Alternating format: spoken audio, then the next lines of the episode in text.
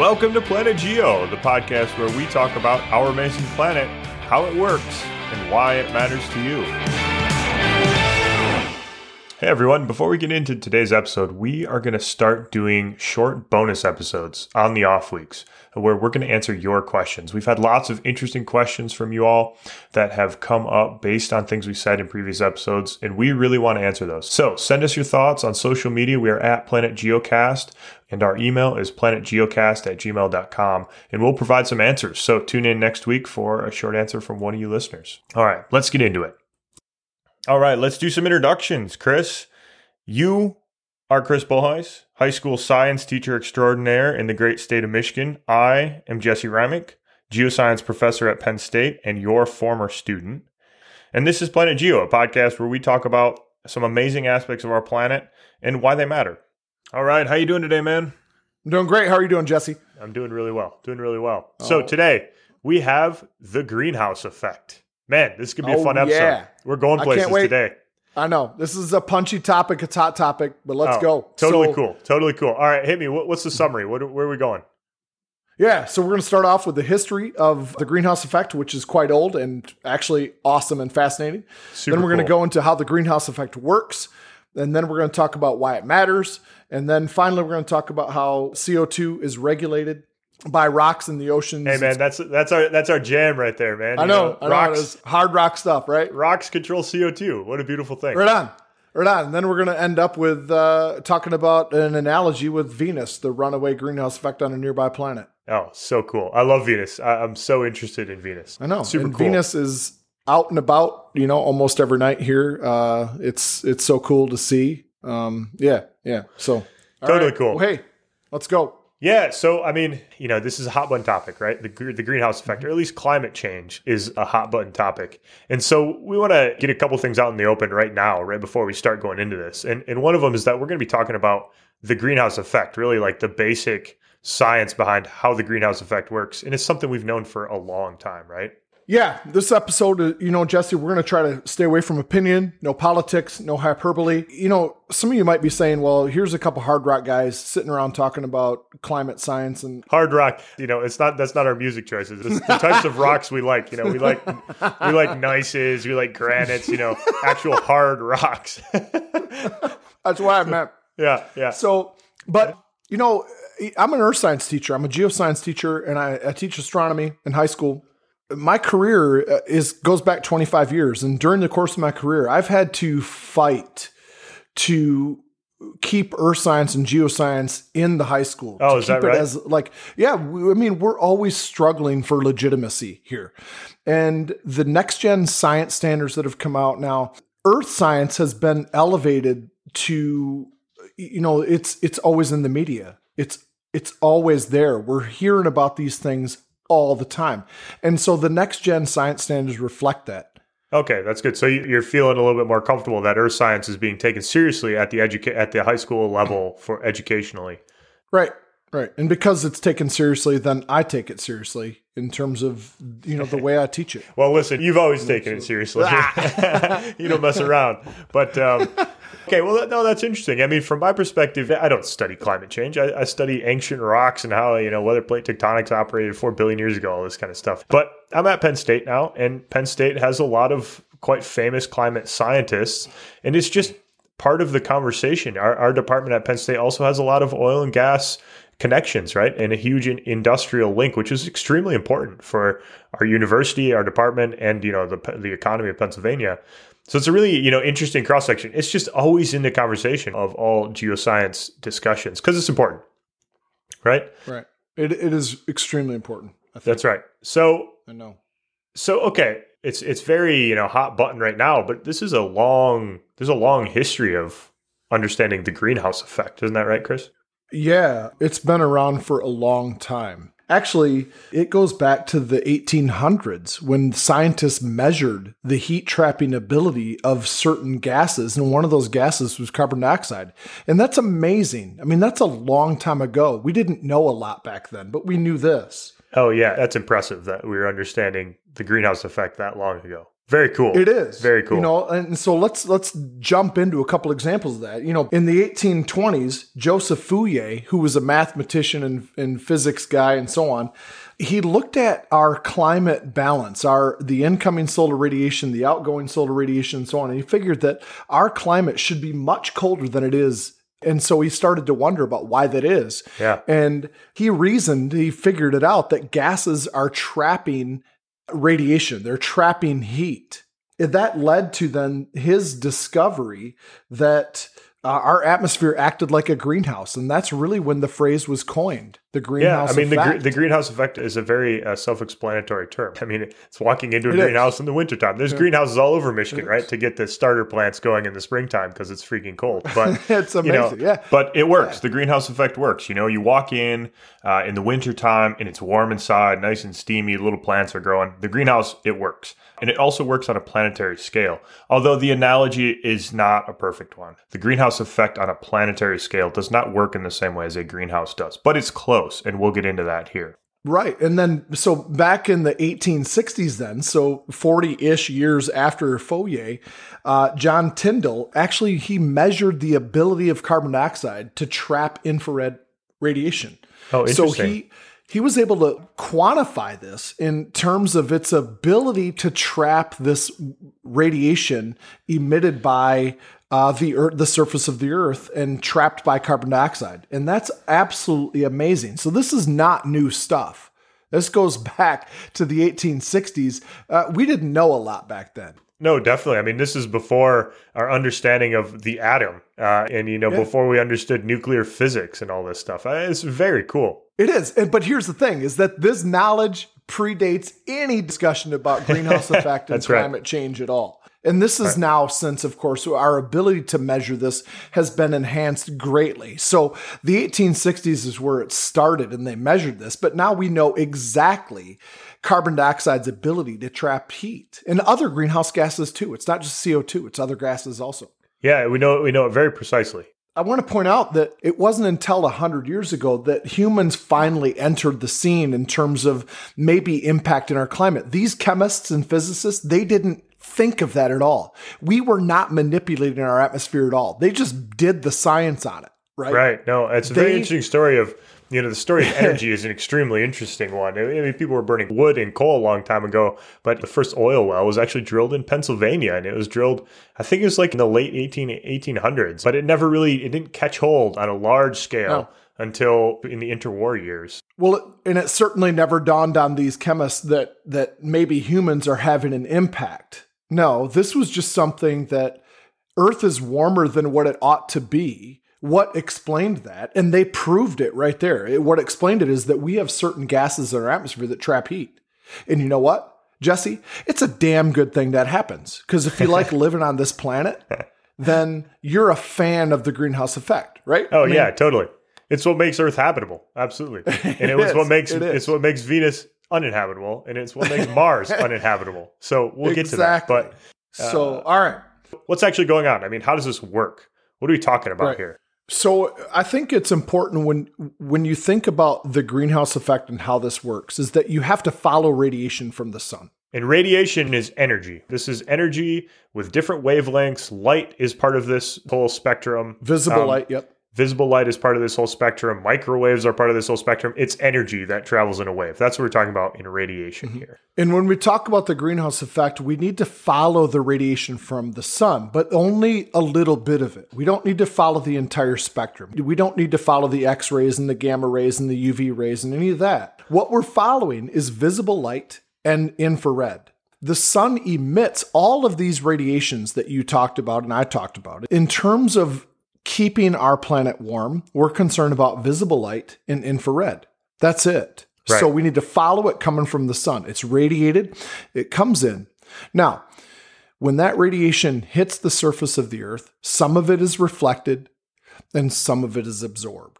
The stuff that hits glaciers is typically reflected, and the stuff that hits land and oceans and stuff like that is absorbed more, or at least a higher proportion of it is absorbed. Now, what reaches the surface, though, is also is important to acknowledge. Not all the radiation reaches the surface. Most of the infrared doesn't reach the surface because it's absorbed by molecules in the air. Most UV doesn't either because it's absorbed by ozone.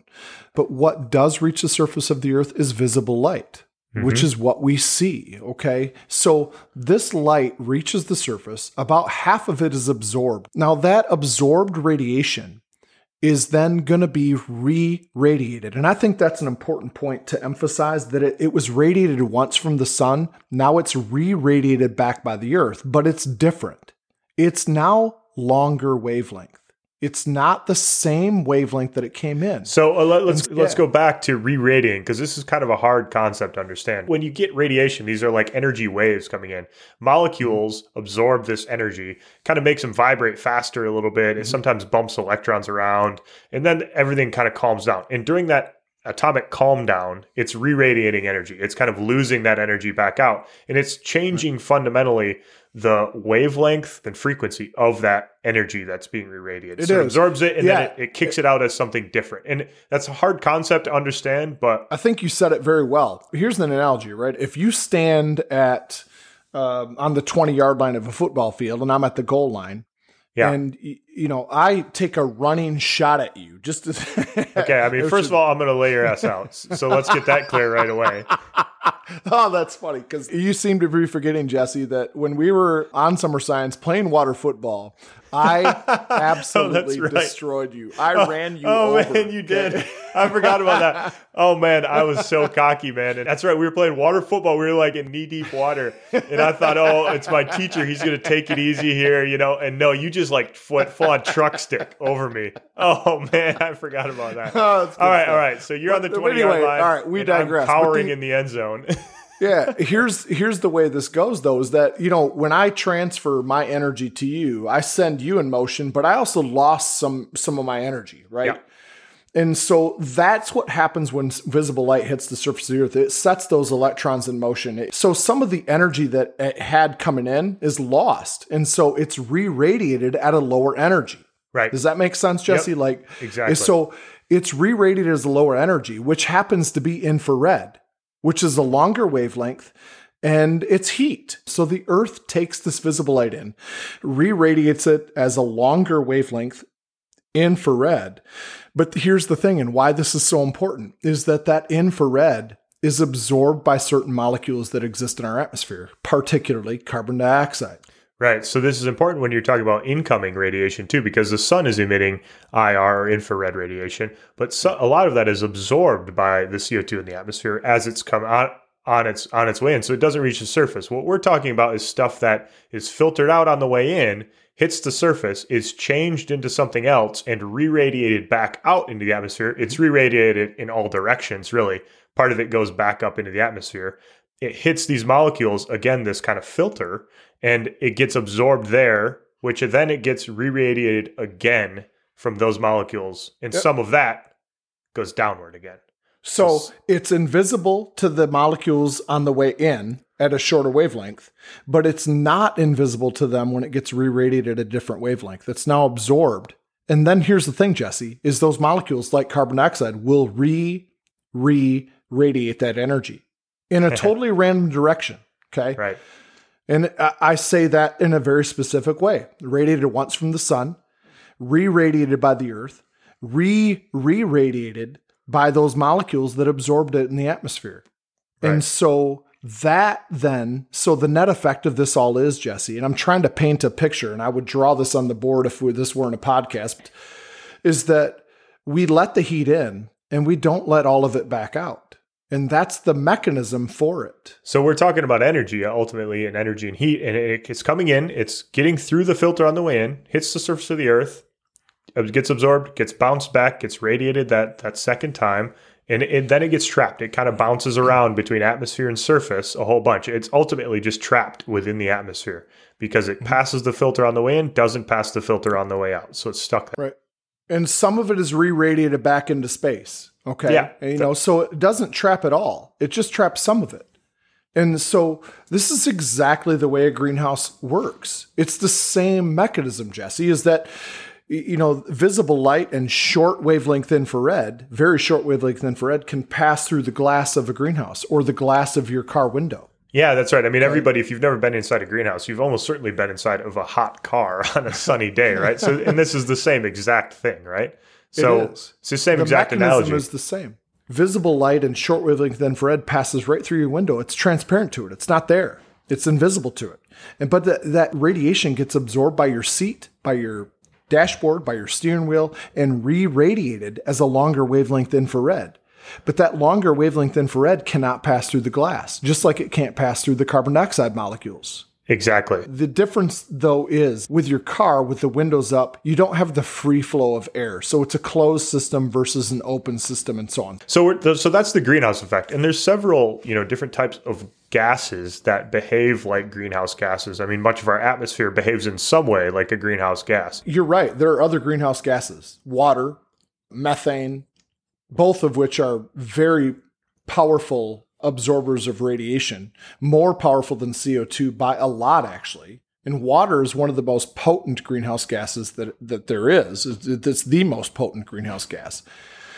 So there are many other greenhouse gases. So why are we talking about just carbon dioxide? And that's what you originally led into is carbon dioxide is the one that we disturb, the one that humans are impacting. So we need to talk about the burning of fossil fuels, right? We need to talk about like a little bit about the chemistry of the burning of fossil fuels, right, Jesse? All right, yeah. So th- there's several different things that we burn that produce CO2 to produce energy. And the first is coal. Coal is just pretty much basically carbon.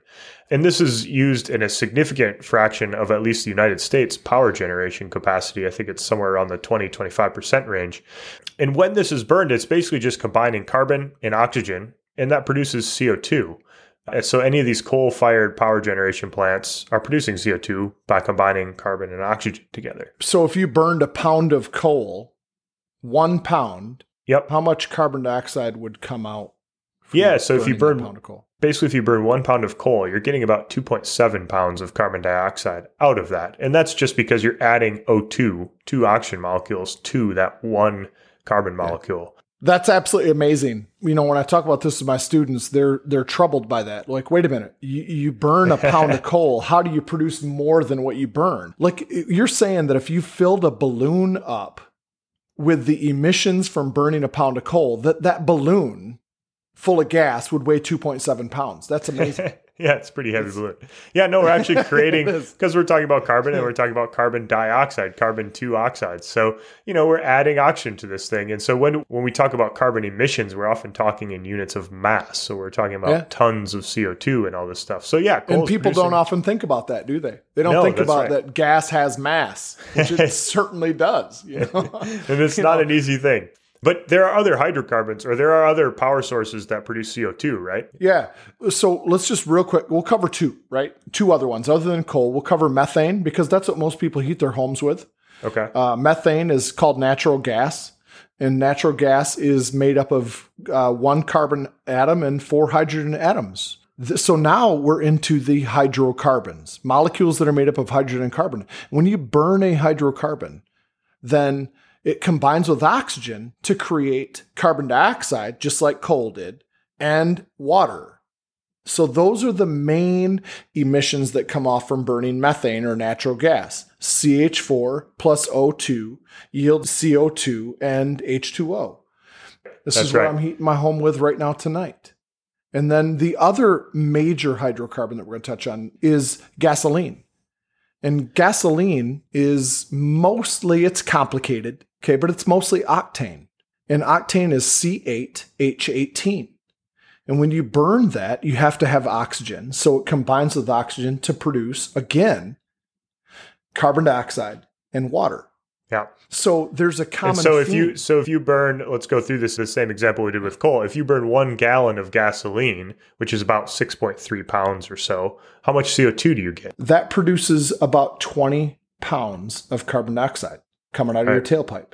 Okay. But interesting, Jesse, when you pull up to somebody at a red light, you know, and you're sitting behind them and you see water dripping out of the tailpipe, Yeah. it's because water's dripping out of the tailpipe. yeah, yeah, it's You know, producing water that's too. the Because other byproduct of burning the gasoline. is water, that's right. That's you right. know? And when you put water in the atmosphere, it lasts a day, a week, but not much longer. So it's not a valid comparison because of the hydrologic cycle being completely different from the carbon cycle, which I think is a great segue into the carbon cycle. Yeah, no, totally. You're, you're totally right, Chris. I mean, so there's cycles on Earth, right? Carbon is moving through different reservoirs on Earth at different rates. And this is kind of where our, in our wheelhouse, right? And this is super interesting stuff because it involves rocks. It's ultimately controlled by rocks in the ocean. Yeah. So let's get into it. When we talk about the carbon cycle, we talk about different spheres that we have on Earth. And these aren't like literal spheres like you think of the sphere of the Earth or something like that. These are just general mm. areas. So we talk Yeah, these about are like- one of the Categories Go of stuff on Earth. These are just Yeah, like categories of things. Yeah, like the geosphere is all things like rock and surface of the earth related and interior of the earth related, right? That's the geosphere, earth related. Then you have the hydrosphere, and hydro means water. So that's all things water related. You have the atmosphere, which is all things air related and, and that envelope that encompasses the geosphere. And then you have the biosphere, which is all things life related. And so those are the four spheres that drive the carbon cycle. It's it's super cool stuff. But for our purposes, we're going to talk about two different cycles: a slow carbon cycle and a fast carbon cycle. Right? And the slow carbon cycle is really governed by rocks in the ocean and volcanoes. The fast carbon cycle is much more governed by life and you know plants mm-hmm. dying, plants and animals living and dying and breathing. Okay, but the slow carbon cycle, let's get into that because it's really plate tectonics. And so, see episode two to hear more about plate tectonics. It is. I mean, we're talking about things like, um, you know, carbon being emitted out of volcanic eruptions and things like this. Yeah, I mean, carbon loads of CO2 comes out of volcanic eruptions. So this is the slow carbon cycle that we're talking about, right? So let's break this down. Let's go through this in detail. There are a couple steps to this slow carbon cycle that kind of regulates CO2 concentrations in the atmosphere, right? So what we're going to do to illustrate this slow carbon cycle is we're going to take a single carbon atom and we're going to trace it through the carbon cycle, this slow carbon cycle. So we're going to start with a carbon atom in a CO2 molecule in the atmosphere. It's a gas, it's in the atmosphere. It's doing this greenhouse effect, right? It's absorbing radiation, long wavelength radiation, it's re-radiating it, you know. That CO2 molecule will perhaps end up being absorbed in water. so that when that carbon dioxide gets absorbed into the water, what does it become? it becomes carbonic acid. This is an acid that helps dissolve rocks, really. This is what makes hard water. This is what's making the ocean salty. So now it's in water, it's dissolved in water, and it is carbonic acid. And then what does it do, Chris? Yeah, so that carbonic acid dissolves rocks. And one of the main rocks that it dissolves is limestone. And your that favorite, limestone. your favorite rock to eat. I hike. do like to eat. Well, come on now. All right. But I do like to eat limestone. It works. It works. Not for nourishment, unfortunately, because if I could eat rocks for nourishment, I would, but I can't. so, anyway, yeah, it dissolves limestone and it carries that to the oceans. And when the oceans get saturated with limestone, they start to lay down limestone. And so that calcium carbonate, there's carbon in the carbonate. That's right. And so that carbon. That's a that- yeah, part, that's that atom. It came out, it was a carbon dioxide molecule, got dissolved in water. It formed carbonic acid. It dissolved rocks, which carried that carbon atom now to the oceans. And it, this, it, it gets precipitated as a rock now that is called calcium carbonate, which is the same as calcite or limestone. And so that carbon atom now is at the bottom of the ocean. So what happens to that then? Yeah, that carbon atom is now sitting in a limestone at the bottom of the ocean. And because it's that oceanic plate is going to subduct in a subduction zone due to plate tectonics on Earth, it's going to ultimately come out as a volcanic gas, probably. So that limestone gets subducted, it gets heated up, it gets melted. Now that carbon atom that's in calcium carbonate in the rock, it's going to end up in a magma, which ultimately is going to erupt and come out of a volcano as CO2 the gas. So now that carbon atom is now back in the atmosphere. We have completed the slow carbon cycle. Yeah, it, it's awesome. I mean, and it is the slow carbon cycle. I mean, those processes that you just described take millions of years to happen. That's right. And they take millions of years and they're extremely important for regulating our climate on a long term cycle on this millions of years timescale. Because what this tells us is CO2 is a greenhouse gas. We know that. So more CO2 in the atmosphere, more greenhouse effect going on. But what we've talked about in this slow carbon cycle is that we're taking CO2 from the atmosphere and because it's weathering, because it's going through carbonic acid, it is actually ending up in rock at the bottom of the ocean. So the ocean is taking CO2 out of the atmosphere and pulling it down and putting it into rocks at the bottom of the ocean basin. So it's very important for long-term regulation of climate and keeping CO2 out of the atmosphere and in a rock phase. So it went from the atmosphere to the hydrosphere to the geosphere back into the atmosphere. That's how they all interact. Yeah, so so this there's a couple interesting things in this, but first of all, that's the slow carbon cycle. And then there's a fast carbon cycle too. The And fast carbon cycle, one of the main processes that have an impact on the car- fast carbon cycle is photosynthesis. And this is absolutely fascinating. The amount of carbon dioxide that is removed through the growth of plants on this earth is amazing. And we can measure actually on a year to year basis the ups and downs when plants are growing in the northern hemisphere and then when they go dormant. We can measure actually the CO2 levels drop during the spring and summer and they bottom out in the fall. And then CO2 levels rise all the way to the end of winter when spring starts again because there's no very little organic material taking carbon dioxide out of the atmosphere. It's an amazing cycle and Yeah. it's very important. And that's the fast carbon cycle. It's totally important because most of the continents are in the northern hemisphere. Uh, during the northern hemisphere summer, this is when all like the leaf growth happens, and it pulls a lot of CO two out of the atmosphere. But for Yeah. the importance of the greenhouse effect, we're talking about you know yearly averages. So this stuff kind of averages out. But anyway, that's the that's the fast carbon cycle. I mean, photosynthesis is a major has a major effect on the seasonal fast carbon cycle. The carbon cycle, what we forgot to mention is that the slow carbon cycle involves the formation of the, the rocks like coal and the rocks that we get our natural gas from and petroleum Yeah, from. that's right. So we have And we forgot so to we have mention plant it. life and, and biology ending up as rocks. So part of what we're just we just explained is the fast carbon cycle ends up as a rock in the slow carbon cycle as hydrocarbons buried in the rock record. Um, and Mm-hmm. so humans, when we burn hydrocarbons, we're taking carbon from the slow carbon cycle and kind of putting it in the atmosphere in this sort of fast carbon cycle. We're disturbing, we're linking both uh, both of these cycles together in a way that disturbs the system a little bit. Uh, A little bit, yeah, a lot of it. I mean, Yeah, no, that's it's totally totally right, totally right. So let's put some time frames on these different cycles, right? The fast carbon cycle we're talking about this is operating on the years, seasonal kind of basis. The slow carbon cycle, this this carbon, you know, being buried in rocks, coming up through volcanoes, this operates on hundreds of thousands of years, right? For this system to balance out, it takes hundreds of thousands of years. all right, Jesse, then let's transition then into is there an analogy nearby, a planet nearby that shows us what can happen when you get a runaway greenhouse effect? Oh yeah, totally. I mean, so this is something that's really interesting to, to me personally in my my research field is is Venus. Venus is closer to the sun than us. It's about the same size. It's chemically very similar to us. I mean, the the bulk planet is chemically very similar to Earth, but it's extremely different. I mean, it's uninhabitable. It has a super thick atmosphere, right?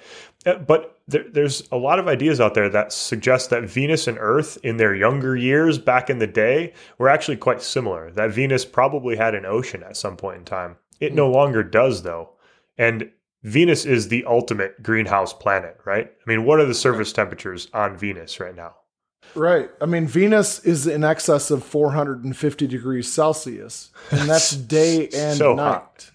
Yeah. I mean, how hot does your oven get at home, right? I mean, this is this Yeah. is almost twice as hot as that. Yeah, You know, it's it's- really hot. But the thing is, Jesse, is that a day on Venus lasts over 120 Earth days. Imagine a night that lasted over 120 days, which is all four months. How cold would it get? But Venus, the temperature doesn't change much because the planet is this runaway greenhouse. And the pressure, the air pressure on the surface is 93 times greater than what it is on Earth. But Yeah. it, you know what it's made of, Jesse? It's made up of 95% carbon dioxide. So there's loads of greenhouse effect going on on Venus, which is why it's so hot on the surface. But the right. really interesting thing about Venus is is the reason for why all that CO2 is in the atmosphere. And this has to do with a lack of a slow carbon cycle on yeah, Venus. That's right. so Venus used to have oceans. Almost certainly, like in its early days, three billion years ago, Venus probably had some ocean there, which means that, again, we come back to Earth in the slow carbon cycle. When you have an ocean, it means you can take CO2 from the atmosphere, dissolves in water, dissolves rocks, ends up as a rock in the sea floor. That was going on in the early days of Venus. If when the oceans dried up, all of a sudden you can't pull CO2 out of the atmosphere anymore. You can't take CO2 and make rock with it anymore. So all the CO2 just accumulates in the atmosphere. All that stuff that's coming out of volcanoes accumulates in the mm-hmm. atmosphere. This is a runaway greenhouse effect. There's no mm-hmm. going back from it. Now the surface temperatures on Venus are way too hot to have a liquid ocean. So you're never going to have an ocean. You're never going to be able to pull CO2 out of the atmosphere, form more rocks, and start that cycle over again. It's a runaway effect. It's done. Done and dusted. Venus is a greenhouse planet. I mean, it's so yeah. cool. It's such a cool yeah. story, right? And such it a cool is. comparison to Earth. It is. But and and it also shows again what we've known for 200 years that what carbon dioxide does. Carbon dioxide absorbs infrared radiation, which is heat. So Jesse, what does this mean then? If we keep adding carbon dioxide to the atmosphere as we are going to continue to do. What's right. the net effect? What happens? Yeah, I mean the net effect is we're going to be we're going to be trapping more solar radiation, you know, inside of the Earth. We're going to be trapping it inside of our atmosphere. Um, and so then then we get into the IPCC reports about what the impacts of climate change will be at a given CO2 concentration and then we get into the climate change aspect of this. So that's how you bridge the gap. Like Exactly how does the greenhouse effect turn into a discussion regarding climate change? Well, more carbon dioxide means more trapped heat. Right. The, the science is there. It's solid, it's sound. I think that any discussion about this, it has to begin with what we know. Let's summarize it. What do we know? Yeah, so we've gone from basically the understanding that the greenhouse effect has been known for a long time back to the 1820s, right? Where people started to understand what the greenhouse effect was and that it was actively going on. And then we went into a little bit of an understanding of how the greenhouse effect actually works, right? In radi- the distribution of radiation. Yeah. You know how that radiation comes in as short wavelength and it gets absorbed and re radiated as long wavelength. And that long wavelength cannot pass through the greenhouse gases that the short wavelength could. And so it's re radiated back by those molecules again. And so, you know what the net effect is? It lets heat in and it doesn't let it out.